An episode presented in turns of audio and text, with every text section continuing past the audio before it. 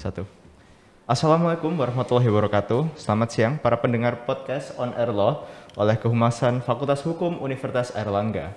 Kali ini bersama saya Iqbal Fauzurahman sebagai host episode Wisudawan Terbaik Sarjana satu Hukum tahun akademik dua ribu dua puluh satu hingga dua ribu dua puluh dua. Oleh dengan Kak Arya ya? Iya, nah, benar. Mungkin pertama-tama aku uh, berikan waktu buat Kak Arya buat perkenalan. Oke, okay. uh, kenalin semua yang mendengar podcast hari, podcast hari ini, aku Gede Arya Prameswara, mahasiswa angkatan dua ribu delapan belas yang baru lulus kemarin, lima Maret dua ribu dua puluh dua. Nah mungkin uh, satu fun fact nih yang pendengar-pendengar mungkin pengen ketahui tentang Mas Arya. Uh, fun fact, oke. Okay. Mungkin orang ngelihat aku orangnya kayak serius gitu ya, tapi enggak, aku orangnya suka guyon. Oke oke. Nah ini uh, gimana sih rasanya ini mendapatkan predikat sebagai lulusan terbaik? Ya senang Bal, pasti senang, tapi sebenarnya ini enggak terduga.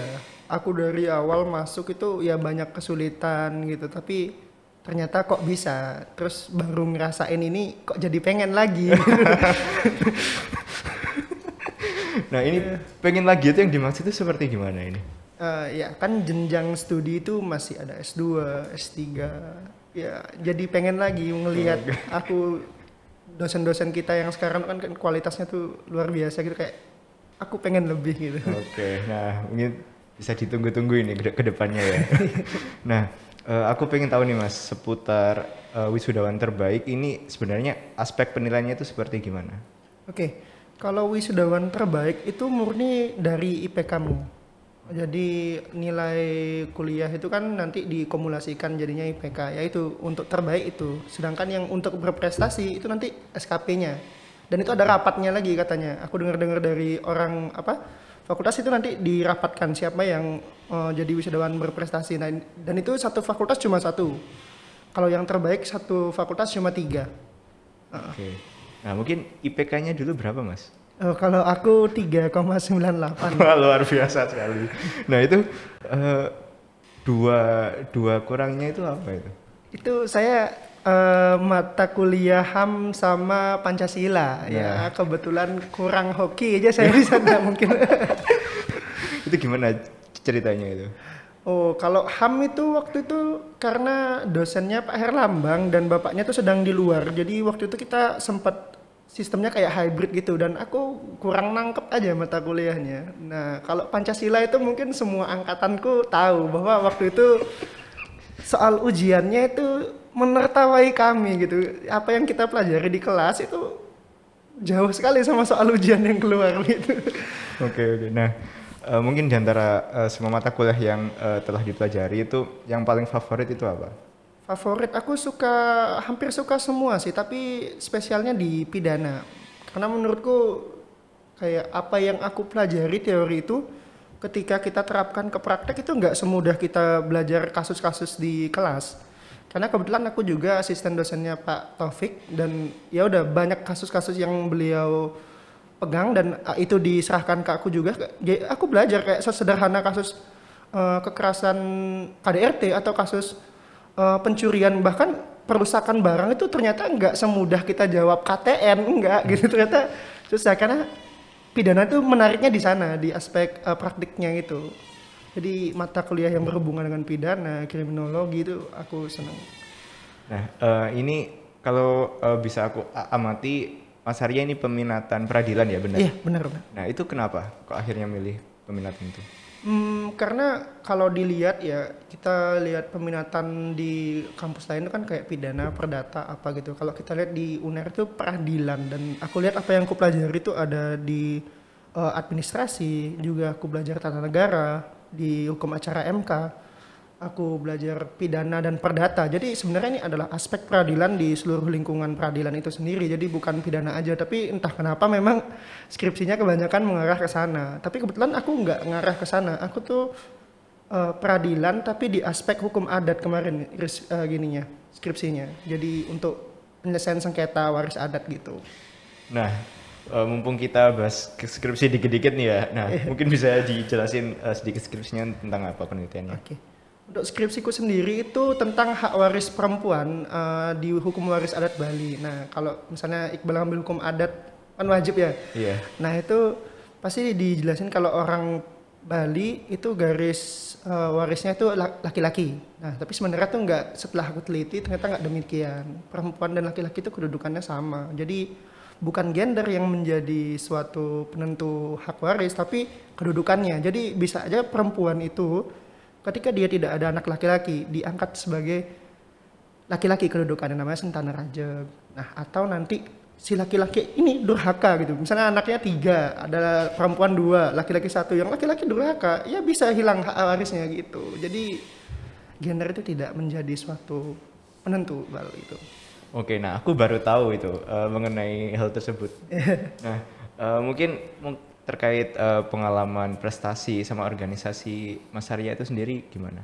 Oke, kalau prestasi aku sebenarnya dulu sebelum pandemi ya, waktu badan ini masih baik-baik saja, aku atlet softball. Aku okay. aktif di U K M softball.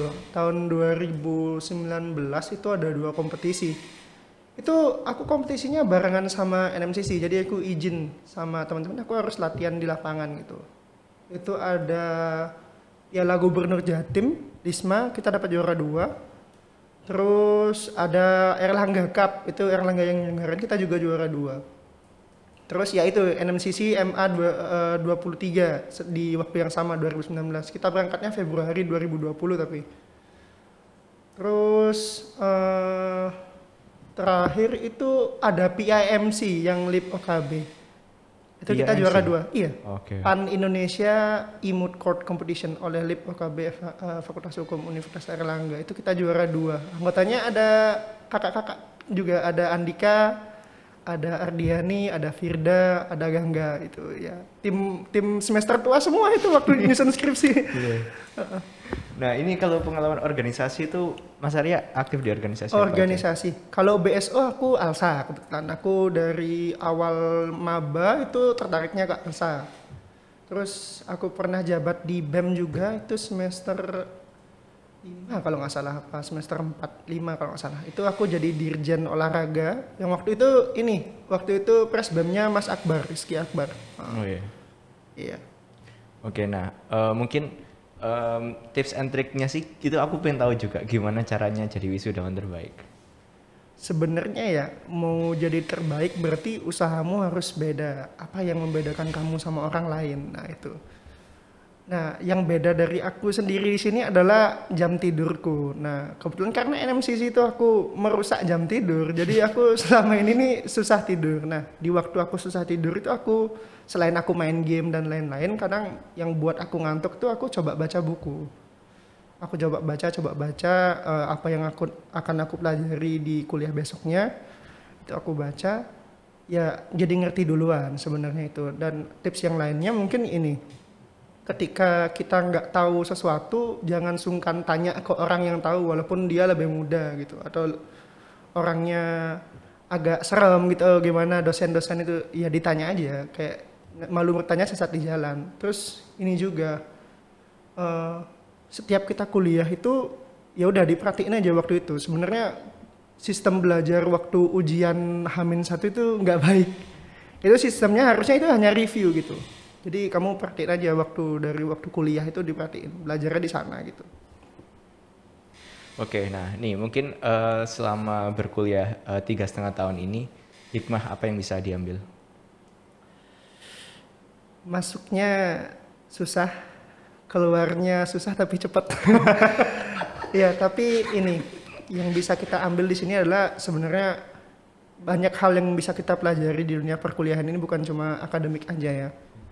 Uh, kadang kita juga belajar dari forum-forum diskusi kecil sama teman-teman kita, forum-forum diskusi kecil antara kita dan dosen kita, bahkan belajar dari hal-hal yang terjadi di lingkungan sekitar kampus itu juga kita bisa belajar kayak banyak hal, apalagi kita di lingkungan Universitas Airlangga, kayak ya udah manfaatin banyak-banyak hal yang bisa manfaatin waktu, walaupun memang kadang akses informasinya, bahkan aku sudah kritik dan masuk di majalah apa buklet wisudawan itu masuk, aku kritik bahwa kadang itu ada informasi yang ternyata itu bisa bantu studi kita, tapi nggak sampai ke kita informasinya gitu. Sebenarnya tuh fasilitas yang disediakan tuh banyak banget yang bisa bantu, tapi ya memang keterbatasan informasi itu menghalangi. Jadi cari-cari informasinya sendiri, kalau orang lain nggak bisa nyediakan berarti kamu harus yang cari gitu.